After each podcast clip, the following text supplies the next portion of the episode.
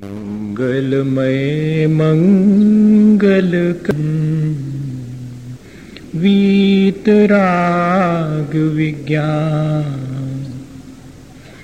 नमुताय जाते भये अरहन्तादिमा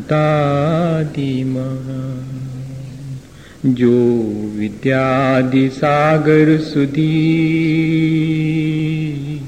जो विद्यादि सागर सुधी गुरु हैं हितैषी। शुद्धात्म में निरत नित्य हितोपदेशी वे पाप ग्रीष्म ऋतु में जल हैं सयाने। पूजून के सतत केवल ज्ञान पाने पूजून के सतत केवल ज्ञान पाने। बोले भगवान महावीर स्वामी के, आचार्य कुंद कुंद स्वामी के, आचार्य गुरुवर विद्यासागर मुनि महाराज के।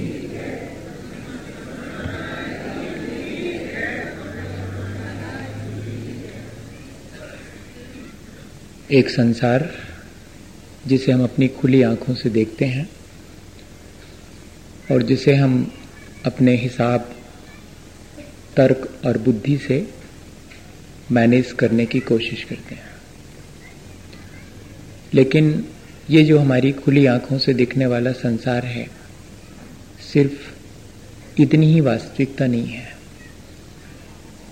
एक और संसार है, जो कि हमारी इन आँखों से नहीं दिखता। सुध परिजदानुभूदा सवस्व भी काम भोग बंद कहा एयत्त सुबलंभो नवरी न सुलभो बेहत्त श्रुत है, सुनी गई है, परिचित है। अनुभव में भी आई है, ये संसार जो दिखाई पड़ता है, इसकी कथा। लेकिन वह जो एक अंतरंग जगत है, उसके बारे में ये दोनों आँखें देख नहीं पाती, ये सफिशियंट नहीं है। और भी बहुत सी ऐसी संसार में चीज़ें हैं जिनको कि ये दो आँखें नहीं देख पाती, जिनको देखने के लिए हमें कोई तीसरी आँख अपने भीतर पैदा करनी पड़ती है। वो श्रद्धा, आस्था, निष्ठा और समर्पण की आँख है, वो विश्वास की आँख है। लेकिन उस आँख के खुलने के लिए कुछ तो हमारे पास अच्छे कर्म होना चाहिए। वे कुछ अच्छे कर्म जो हमारे पास होते हैं, तब फिर वो वो जो अंतरंग जगत है, वो जो श्रद्धा और विश्वास है, उसे हम समझ पाते हैं। हमारे जीवन में हमने पता नहीं ऐसे कौन से कर्म किए हैं। जिससे कि सहसा हमारी श्रद्धा, हमारा विश्वास उस आंतरिक जगत पर नहीं हो पाता है। ठीक ऐसे ही जैसे कि जीवन भर जिस जगह बैठ करके एक भिकारी भीख माँगता रहा, उसके मर जाने पर लोगों ने देखा कि उसी जगह पर सोने की असरफियाँ दबी हुई थी। वो भिकारी जीवन भर इस बात को नहीं जान सका। उसे अपनी निजी संपदा देखने की आँख नहीं मिल सकी। ऐसे ही हम लोगों के पास अपनी निजी आत्म संपदा है, उसे देख पाने की जो हिये की आँख है, वो हमारी नहीं खुल पाती है। इतना ही नहीं, सिकंदर जैसे लोग हुए, जिन्होंने मरते समय अपने दोनों हाथ बाहर निकाल करके हमें यह विश्वास दिलाना चाहा कि यहाँ से कोई कुछ हाथों में लेके नहीं जाता। वो जो लेके जाता है, वो दिखाई नहीं पड़ता। वो कहीं भीतर अंतरंग के जगत में हमारे साथ जो ट्रैप हो जाता, हमारे साथ जो अटैच होता है, वो हमारे साथ जाता है। ये सारी चीज़ें यहीं बाहर पड़ी रह जाती हैं और खाली हाथ लौटने की वेदना लेकर के हम लौटें, इससे पहले क्यों ना हम अपने आप की पहचान कर लें जो कि हमारे साथ जाता है। लेकिन इस अपने आप की पहचान करने का विश्वास, ऐसी आस्था हमारे भीतर पता नहीं क्यों पैदा नहीं हो पाती। एक साधु रास्ते से गुजरता है और कहता है कि जो सच्चाई का साथ देता है, वो मुक्त हो जाता है। और मनुष्य नहीं सुन पाता इस बात को। मनुष्य नहीं कर पाता इस बात पर विश्वास और एक पिंजरे में बैठा हुआ जो राजा के घर में लटका है पिंजरा, उसमें बैठा हुआ पक्षी उस बात पे विश्वास कर लेता है कि सचमुच मेरे भीतर जो एक सच्चाई का जगत है, ये जो दिखाई पड़ रहा है, वो भ्रम है। सच्चाई का जगत जो मेरे भीतर है, उसे मुझे पाना चाहिए। मुझे हमेशा सच का साथ देना चाहिए और होता क्या है? जब दूसरे राज्य के दूत आकर के राजा से मिलना चाहते हैं तो राजा भीतर से समाचार भेजता है कि कह दो, है नहीं, मैं मिलना नहीं चाहता, इसलिए कह दो कि है नहीं। पर वो पक्षी जिसने अभी थोड़ी देर पहले साधु के वचन सुन लिए थे कि हमेशा सच्चाई का साथ देना, उसने कहा, राजा भीतर है और कहा जा रहा है कि राजा नहीं है। और ये बात जैसे ही राजा को मालूम पड़ी कि मेरी बात तो गड़बड़ा गई इस पक्षी की वजह से तो कहा कि हटाओ उस पक्षी को। इतना ही तो चाहता था वो, पिंजरा खोल दिया गया, पक्षी अब उस साधु की ही तरह गीत गा रहा है किसी वृक्ष पर बैठ करके कि हमेशा साथ सच्चाई का देना। मैंने तो मुक्त होके देख लिया। जरा देर के लिए मैंने सच्चाई का साथ दिया था और मैं मुक्त हो गया। लेकिन इस बात पर हम विश्वास नहीं कर पाते। आखिर क्या चीज़ है? क्या चीज़ है कि अपनी निजी संपदा पर हमारा विश्वास नहीं होता? क्या चीज़ है कि हमारे अपने ऊपर हमारा विश्वास नहीं होता? क्या चीज़ है कि सच्चाई पर हमारा विश्वास नहीं होता? और क्या ऐसी चीज़ है जो कि सपने को सच मानने के लिए मजबूर कर देती है? हाँ, सिर्फ़ आँख बंद होने पर जो सपना देखा जाता है, सिर्फ़ वो ही सपना हो, ऐसा नहीं है। इन खुली आँखों से भी जब हम वस्तु की वास्तविकता नहीं देखते हैं और भ्रम में जीते हैं, वही तो सपना है। जब हम मंसूबे बांधते रहते हैं संसार की चीज़ों को पाने के और आखिरी में वे चीज़ें नहीं मिलती हैं। और हम अपना जीवन पूरा सपने में बिता देते हैं। यहाँ पाने लायक कुछ भी नहीं है। ये तो तब एहसास होता है जब खाली हाथ लौटना पड़ता है। तब एहसास होता है कि यहाँ पाने लायक कुछ भी नहीं है। वो पाने लायक जो है वो मेरे अपने भीतर है। क्या हुआ था? राजा का राजकुमार बीमार था और वो उसके सिरहाने बैठे थे और जबकि लग गई थी। और तब उन्होंने सपने में अपने बारह बेटे और बहुत बड़ा साम्राज्य देखा था और इतने में जीवन साथी की चीख सुनकर के उनकी आँख खुल गई थी। और आँख खुली तो देखा कि बेटा तो मर चुका है। तब बहुत ज़ोर से हंसे थे। तो लोगों ने यही समझा था कि पागल हो गए लगता है दुख में। लेकिन उनसे पूछने पर कि आप हंसे क्यों? तो उन्होंने कहा कि आज मुझे मालूम पड़ा इस संसार की वास्तविकता यह है कि सिर्फ़ यहाँ पर बंद होने पर आँख सपना नहीं दिखता, यहाँ तो खुली आँख में भी सपने ही हम देखा करते हैं। सच्चाई तो हम देख ही नहीं पाते हैं। क्यों? मैं उन जो बारह बच्चे अभी स्वप्न में जिनको कि मैं बिल्कुल सच मान रहा था, वे मेरे चले गए स्वप्न टूटने पर। उनके लिए रोंग या कि जो ये सामने राजकुमार मेरे सामने से मरण को प्राप्त हो गया, इसके लिए रोंग इसलिए मैं हंस रहा हूँ।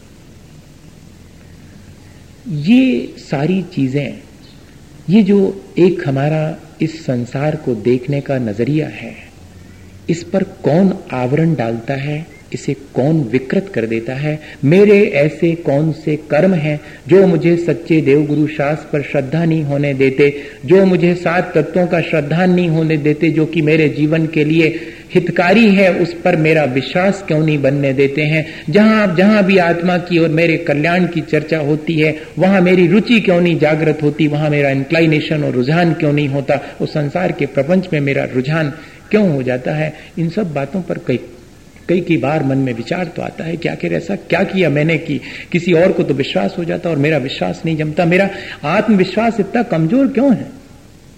ऐसा हम हमेशा अपने मन में विचार करते हैं। आचार्य भगवंतों के चरणों में बैठे तो वे समझाते हैं कि किसी और ने, किसी और ने हमें अविश्वास में डाल दिया हो, हमारी श्रद्धा को खंडित कर दिया हो, या हमें हमारी आस्था को और निष्ठा को नहीं जमने दिया हो, ऐसा नहीं है। हमारे ही अपने कर्म हैं, जो हमने अपने लिए मुश्किल में डालने के लिए किए हैं। भैया, और कर्मों के बारे में तो ऐसा है कि जैसे कि माँ ने चार लड्डू बनाए हों और थोड़े थोड़े से दिए तीन लड्डू में से, सो हमने अपना असंतोष व्यक्त कर दिया। पर थोड़ा मन को संतोष भी हुआ कि चलो इतने थोड़े तो गए, भीतर तो गया कुछ।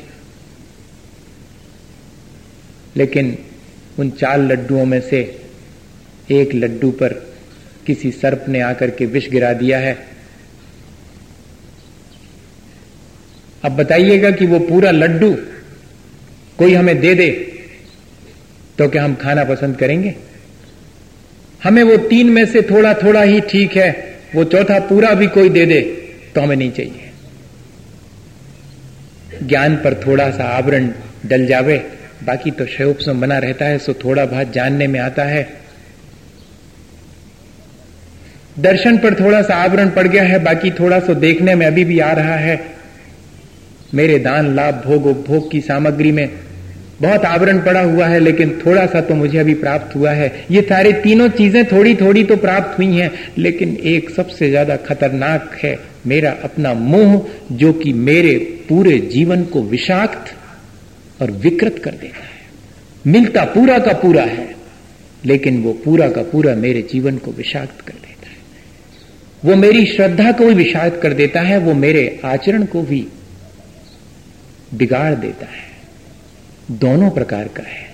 मेरी श्रद्धा को विकृत करने वाला, मेरी श्रद्धा को ठीक जगह नहीं जमने देने वाला, बल्कि मेरी श्रद्धा को जहाँ मेरा अहित है, उस पर मेरे विश्वास को जमा देने वाला और जहाँ मेरा हित होता है, वहाँ से मुझे रुचि ही जागृत नहीं होने देता। ऐसा भी एक मोहनी कर्म है। और एक मोह की वैरायटी यह है कि वो मेरे अपने आचरण को हमेशा बिगाड़ती रहती है। ये किसने मेरे लिए बांधे होंगे? किसी और ने नहीं। किसी और के बांधे कर्म हमें नहीं भोगना पड़ते। ऐसा होता तो बहुत सी मुश्किलें खड़ी हो जाती और कई बार लगता है कि नहीं बहुत आसानी भी हो जाती। लेकिन ये दोनों तरह की चीज़ें जीवन में नहीं है। जो हम बांधते हैं, वही हम अनिवार्यता भोगते हैं। इसलिए यदि हमारे भीतर श्रद्धा नहीं हो पाती, हमारे भीतर विश्वास नहीं जम पाता, हमारा आत्मविश्वास अगर हमारा सेल्फ कॉन्फिडेंस नहीं है तो इसके मायने हैं कि हमने कोई ऐसा दुष्कर्म किया है जिससे कि हमारे भीतर श्रद्धा की रोशनी जागृत नहीं हो पाती। और वो कौन सा कर्म है? वो कौन से परिणामों से मेरे भीतर संचित होता है, ये जान लूँ ताकि आगे उस कर्म को ना करूँ, जिससे कि मेरी श्रद्धा मज़बूत हो सके, जिससे श्वास जम सके, जिससे कि मैं अपने आत्मविश्वास को बढ़ा करके अपना उद्धार कर सकूँ, अपना कल्याण कर सकूँ। केवली शुद्ध संग धर्म देवा वर्णवादो दर्शन मोहस मेरी दृष्टि को, मेरे नज़रिए को प्रभावित करने वाला, सिर्फ़ प्रभावित ही नहीं, मेरे नज़रिए को बिल्कुल विकृत कर देने वाला दर्शन मोह है। और सारा खेल इस संसार में दृष्टि का ही है। जैसा देखना चाहें, वैसा दिखाई पड़ता है। जैसा है, वैसा देखने के लिए तो आँख चाहिए। वरना इन दो आँखों से तो जैसा हम देखना चाहते हैं, वैसा दिखता है। एग्जैक्टली exactly कैसा है, वैसा देखने के लिए तो बहुत श्रद्धा की और विवेक की आँख चाहिए। जब हमारा मन राग द्वेष से युक्त होता है, तब चीज़ें भली और बुरी जान पड़ती हैं। चीज़ें कैसी हैं, ये नहीं जान पड़ता। चीज़ें भली हैं या कि बुरी हैं। आकाश नीला है, लेकिन कभी हंसता मालूम पड़ता है, कभी रोता मालूम पड़ता है। जब हमारा हमारा जी अच्छा नहीं होता तो एक एक चीज़ ऐसी मालूम पड़ती है जैसे कि सब उदास हो और जब हमारा मन प्रफुल्लित होता है तो उदास व्यक्ति भी हंसता हुआ जैसा जान पड़ता है। ये सारा का सारा खेल हमारी अपनी दृष्टि का और इसी दृष्टि को विकृत कर देने वाला मेरा कोई कर्म मेरे भीतर बैठा हुआ है, मैं जरा उसको देख तो लू। मैं तो अपनी आँख को यह मान के चलता हूँ कि मेरी आँख बिल्कुल ठीक देखती है, लेकिन इन दो आँखों से ही सब कुछ देखा जाता हो, ऐसा नहीं है। आँख तो सिर्फ़ जो आँख से दूर है, उसे देख पाती है। आँख में पड़े हुए को तो आँख भी नहीं देख पाती। देख पाती है क्या? आँख तो एक दूरी की चीज़, जो हमसे जितनी चीज़ दूर है और हमारी आँख की सीमा में है, वो हम देख पाते हैं, पर आँख के अत्यंत निकट हो और आँख में ही पड़ी हो कोई चीज़ तो नहीं दिखाई पड़ती। हम अपने आप को नहीं देख पाते हैं और बाकी सारी दुनिया को देख पाते हैं ये क्या चीज़ है जो कि हमें खुद अपना परिचय नहीं होने देती? ऐसा कौन सा कर्म है? यही है जो दृष्टि को विकृत बनाने वाला मोह है। जो हमें चीज़ों को राग देश से युक्त होकर के देखने को मजबूर करता है, जबकि हमें वीतराग भाव से चीज़ों को और वीतराग भाव से ही देखने पर चीज़ें ठीक दिखाई पड़ती हैं। राग देश से देखने पर तो चीज़ें दिखाई ठीक नहीं पड़ती। लेकिन क्या करें? हमारे अपने कर्म हमें ऐसा करने के लिए प्रेरित करते हैं, और इतना ही नहीं, हम उन कर्मों की ज़िम्मेदारी स्वयं स्वयं नहीं ले पाते हैं। हम किसी और को दोषी ठहराते हैं कि मेरा विश्वास इसलिए नहीं जमता। मेरी श्रद्धा इसलिए नहीं जमती। देखो ये इस इस तरह की बातें होती हैं, इसलिए मेरी भगवान के प्रति बिल्कुल श्रद्धा नहीं है। गुरुजनों के प्रति, उनके सब हमने देख लिए, उनकी चालें हम जानते हैं, उन पर हमारी श्रद्धा नहीं जमती। शास्त्र में कितनी बातें लिखी हैं, क्या होता उससे? हमारी श्रद्धा नहीं जमती। सब ठीक होने के बाद भी मेरे भीतर का जो मोह है, वो मुझे इन सब चीज़ों के बारे में ऐसा उलट पुलट सोचने के लिए मजबूर कर देता केवली शुद्ध संग धर्म देवा वर्ण वर्णवादो। दर्शन मोह से। कैसे परिणाम होते हैं जबकि ये अश्रद्धान मेरे भीतर जागृत होता है? असल में, जो महान आत्माएँ हैं, महापुरुष हैं, उनमें जो दोष नहीं है, उन दोषों का हम आविष्कार कर लेते हैं, उन दोषों को उनमें कल्पना करने लगते हैं, इसे कहते हैं अवर्णवाद। और ये जो अवर्णवाद है जिसमें दोष नहीं है, उसमें उन दोषों को देखना, उन दोषों की कल्पना करना, ये मेरी दृष्टि को दूषित करते हैं। हाँ, किसी व्यक्ति में और वो भी महापुरुष में वे दोष नहीं है और हमने उन दोषों का उसमें अगर आविष्कार कर लिया है, अगर उसकी कल्पना भी कर ली है मात्र तो उससे सामने वाले का कुछ नहीं बिगड़ा। मेरी दृष्टि दूषित होने से अब मुझे कभी भी वास्तविकता मालूम नहीं पड़ेगी, मैं अपनी उस दृष्टि की निर्मलता को कभी हासिल नहीं कर पाऊँगा। और संसार में जिसकी दृष्टि निर्मल है, वही अपने जीवन को ऊँचा उठा सकता है। दृष्टि की निर्मलता और श्रद्धान से ही सारा संसार चलता है। एक कदम भी अगर हम अविश्वास पूर्वक रखते हैं तो डगमग आ जाता है। संसार भी विश्वास से चलता है और संसार से पार होने का रास्ता भी विश्वास और श्रद्धा से ही चलता है। ऐसे इस विश्वास को हम कैसे कायम रख सकें? और ऐसी श्रद्धा को बिगाड़ने वाले कर्मों से कैसे बचें? बस ये हमें ध्यान रखना है। केवली किसे कहते हैं? जिनको अपने चार घातीय कर्मों के नष्ट करने पर अनंत चतुष्टय की प्राप्ति हुई है। जो संसार के दोषों से मुक्त हो गए हैं। राग, द्वेष, जन्म, मरण खेत श्वेत जितने प्रपंच हैं संसार के, जिन सब दोषों से, अठारह ही दोष हैं हम हम सब में, उन अठारह दोषों से जो रहते हैं, वे अनंत, केवली भगवान हैं। लेकिन उन्हें भी भूख लगती होगी, उन्हें भी प्यास लगती होगी, उन्हें भी रोग, शोक होते होंगे। वे भी भोजन करते होंगे। ऐसी हम उनके भीतर कल्पना कर लेते हैं। ये जो हमारी केवली भगवान के बारे में मिथ्या कल्पना है। दोष पूर्ण कल्पना है, वो हमारी अपनी दृष्टि को विकृत कर देती। जिनेन्द्र भगवान के द्वारा कही गई जिनवाणी, जिसे हम शुद्ध कहते हैं, उसमें ऐसी कल्पना कर लेते हैं, अपने जिब्भा लोलुपता की वजह से, या कि अपने किसी इंद्री विषयों के पोषण के लिए, कौन कहता है, कहाँ लिखा हुआ है ग्रंथों में कि रात्रि भोजन नहीं करना चाहिए? कई जगह लिखा हुआ है कि रात में खा सकते हैं? कौन कहता है, कहाँ लिखा हुआ है कि आलू नहीं खाना चाहिए? कौन से ग्रंथ में लिखा हुआ है? ग्रंथों में लिखा है, आलू खाना चाहिए? इतना ही नहीं, मांस और मदिरा का सेवन भी ग्रंथों के द्वारा सम्मत है। ऐसा मिथ्या दोष जब हम सेक्रीड स्क्रिप्ट पर लगा देते हैं, जब हम गुरुजनों की और तीर्थंकरों की वाणी पर ऐसा दोषारोपण कर देते हैं कि उन्होंने तो इन सब चीज़ों को वैलिड माना है। तब मानिएगा कि ये हमारी अपनी दृष्टि को विकृत करता है, हमारे आत्मविश्वास को धीरे धीरे घटाता। आज आज व्यक्ति को अपने पर ही विश्वास नहीं है। क्यों? क्योंकि जिन पर हमें विश्वास करना था, उन पर ही हमारा विश्वास नहीं है तो अपने ऊपर विश्वास कैसे जागृत हमने तो अपनी विषय कषायों के पोषण के लिए उन सब चीज़ों में भी तब्दीली कर दी और अपने मन मुताबिक उन चीज़ों में वे चीज़ें शामिल कर दी। ऐसे श्रुत का आवरणवाद ये मेरी दृष्टि को विकृत करता है। बहुत सावधान रहने की आवश्यकता है। मेन स्क्रिप्ट में मिक्सअप करना, अपनी दृष्टि के अनुरूप, अपने राग देश से प्रेरित होकर के वो हमारी ही दृष्टि को विकृत करेगा और कुछ नहीं होगा। दूसरे का तो बिगाड़ होगा ही, अपना खुद का भी बिगाड़ होगा। इसलिए कभी भी ऐसा प्ररूपण नहीं करना। एकांतवाद दूषित समस्त विषयादिक पोषक अप्रशस्त। रागादि कुमतिन कृत श्रुताभ्यास, सो है कुबोध बहुदैन त्रास। कभी भी ऐसा नहीं करना। ऐसा प्ररूपण नहीं करना जिससे कि विषय कषायों का पोषण हो। और वो भी धर्म के नाम पर।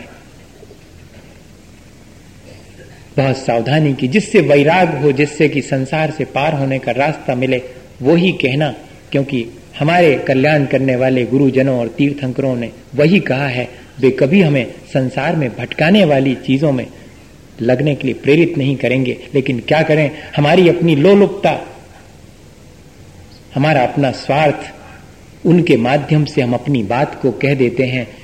इससे क्या होगा? कल के दिन हमें फिर निर्मल दृष्टि नहीं मिलेगी, निर्मल ज्ञान नहीं मिलेगा। हमारी दृष्टि हमेशा विकृत ही बनी रहेगी। क्योंकि हमने दूसरे जो निर्मल चरित्र था, उसमें दूषण लगा दिया। जो निर्मल वाणी थी भगवान की, उसमें हमने दूषण लगा दिया। अब कभी हमें सच्ची वाणी का स्वाद नहीं मिलेगा। बहुत सावधानी की आवश्यकता है। केवली शुद्ध और संघ संघ किसे कहते हैं? मुनियारी का, श्रावक श्रावी का चतुर्विद संघ है। संघ समूह है। सज्जनों का समूह ही संघ है। उन सज्जनों पर जो कि अपने आत्म कल्याण में लगे हुए हैं, वास्तव में जो सज्जन है और अपने आत्म कल्याण में लगे हैं, उनकी बात कह रहा हूँ। अकेला वेश धारण कर लेने से कोई सज्जन नहीं होता, ना कोई साधु होता। जो अंतरंग में साधुता को अपना चुका है उसकी उस साधुता को न देख करके ये कहना कि अरे, इनके पास खुद ही तो खाने पीने को नहीं है, खुद ही तो शरीर पे कपड़ा लगता नहीं है। जी, अब ही तो संसार में दुखी दिखाई पड़ रहे, आगे का इनको सुख मिले। ऐसा मिथ्या आरोपण अपने मन में कल्पना कर लेना, इससे क्या होगा? इससे हमारी ही दृष्टि विकृत होगी। जो दोषी है, उसके दोष देखना तक वर्ज है। और जो निर्दोष है, उसमें दोषों का आरोपण कर देना, वो तो फिर अपने जीवन को नष्ट करने का उपाय ही है, साक्षात। उसमें तो कोई बात ही नहीं। वो जो दोषी है, वो तो अपने दोषों से स्वयं नष्ट हो रहा है। लेकिन हम, जो निर्दोष है, उसमें दोषों की कल्पना करके अपने अपने पतन का उपाय स्वयं कर लेते हैं। बहुत सावधान रहना चाहिए। आज पाँच मिनट और लेऊँगा। विलंब तो हुआ। मेरे जिम में सवा नौ बजे आई है बात, अभी बीस मिनट हुए हैं। दृष्टि तो घड़ी पर चली जाएगी, आज तो बार बार जाएगी, इसलिए पाँच मिनट और लेऊँगा बस।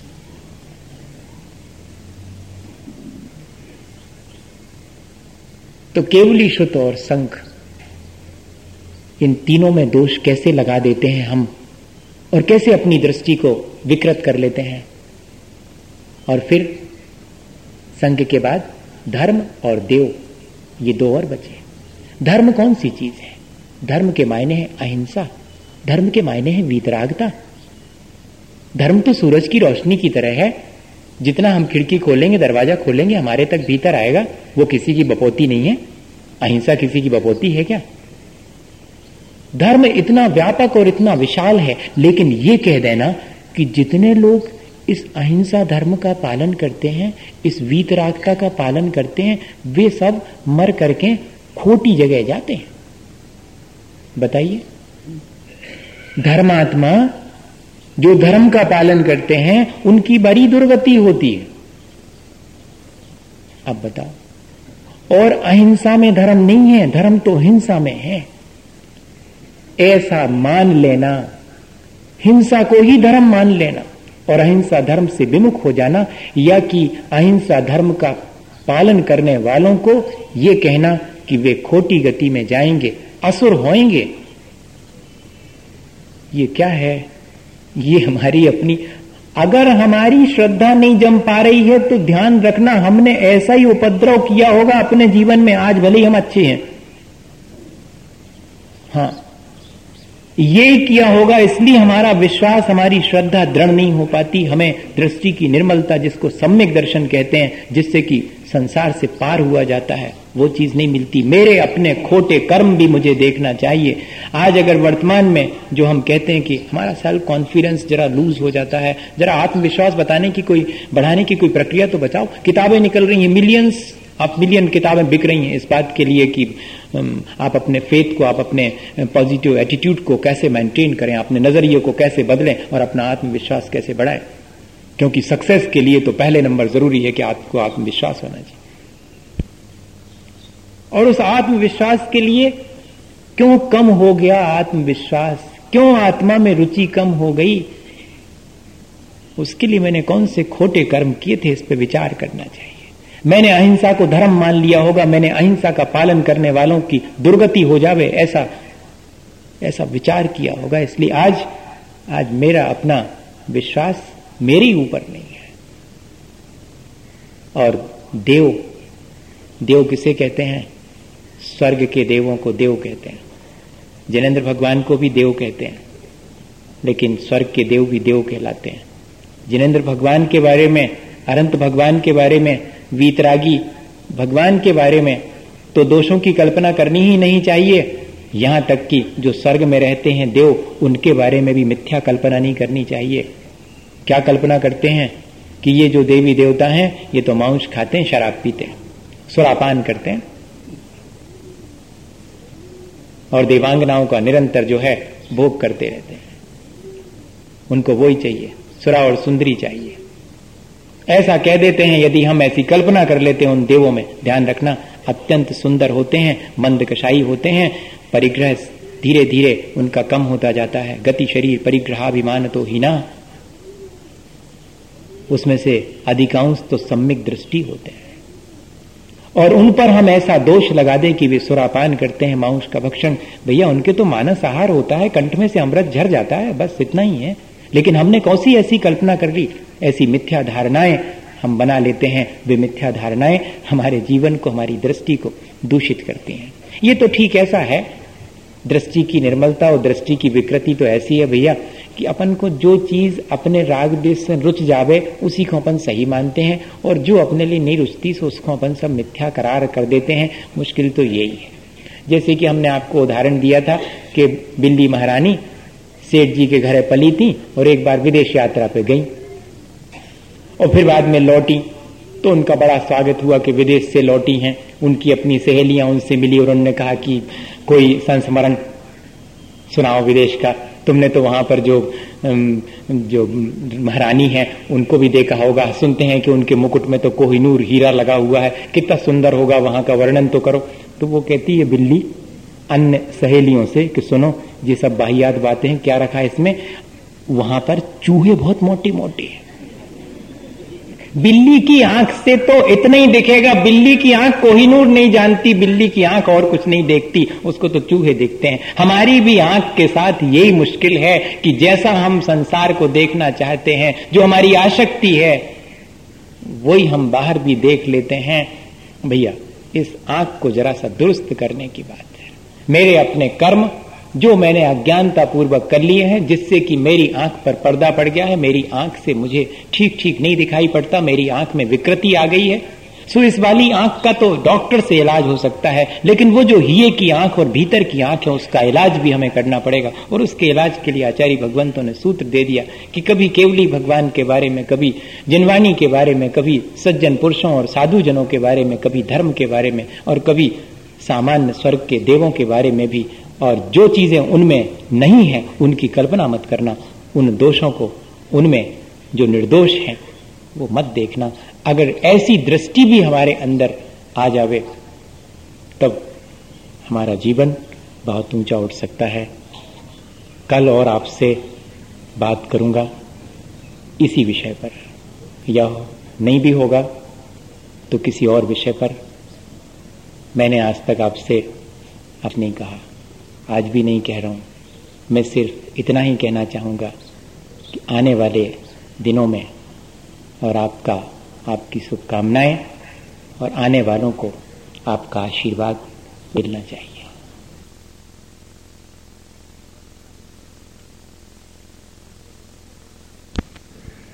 मेरे मन में एक ही विचार है कि हमारे आने वाले, आपके ही अपने बच्चे और धर्म के प्रति अपनी दृष्टि को निर्मल रखें।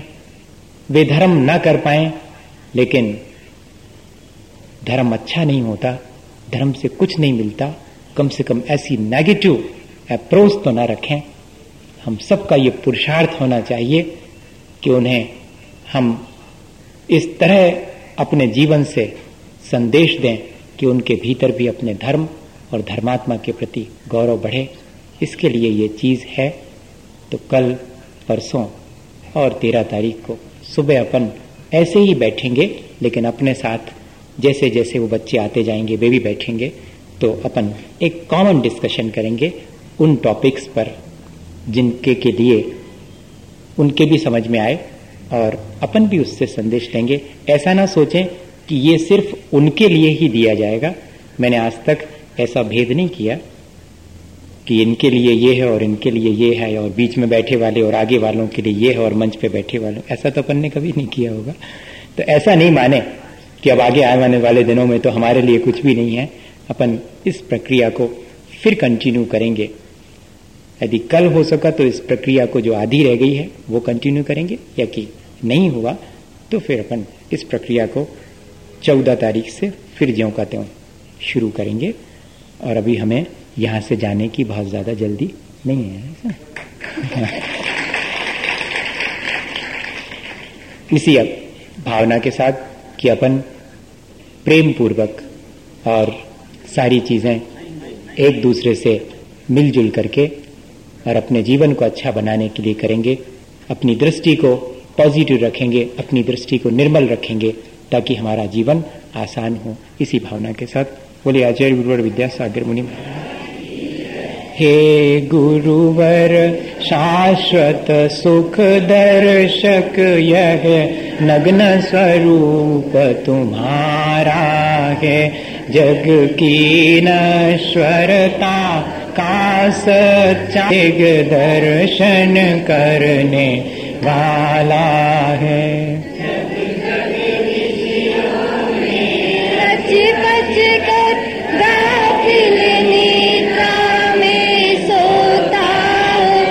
अथवा वह शिव के निष्कंटक पथ में विषकंटक बोता हो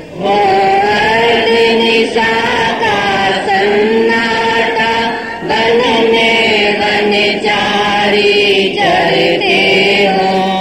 तब शांत निराकुल मानस तुम तत्वों का चिंतन करते हो करते तप शैल नदी तट पर तरु तल वर्षा की झड़ियों में समतारस पान किया करते सुख दुख दोनों की घड़ियों में। अंतर ज्वाला वाणी मानो जलती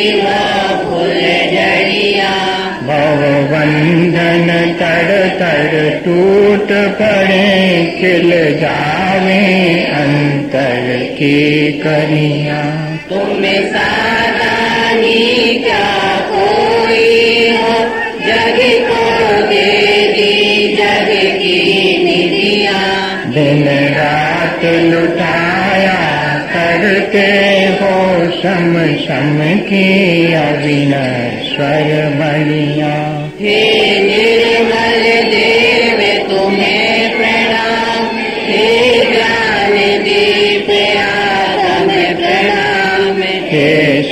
शांति त्याग के मूर्तिमान शिव पथ पंथी गुरु प्रणाम। मिथ्यातम नाश वे को ज्ञान के प्रकाश वे को आपा पास को धनुषी बखानी है। समुद्र जानवे को गंध विध भानवे को सकर पिछानवे को परम प्रमाणी है।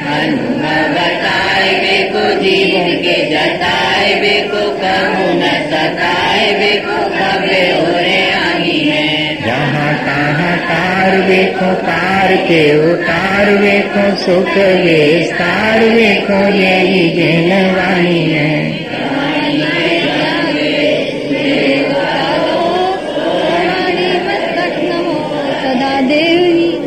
चंदन तांदुल गई सुनी सुदूप कला के गई धवल मंगल दान रवा कुले इन ग्रहे मुनि राज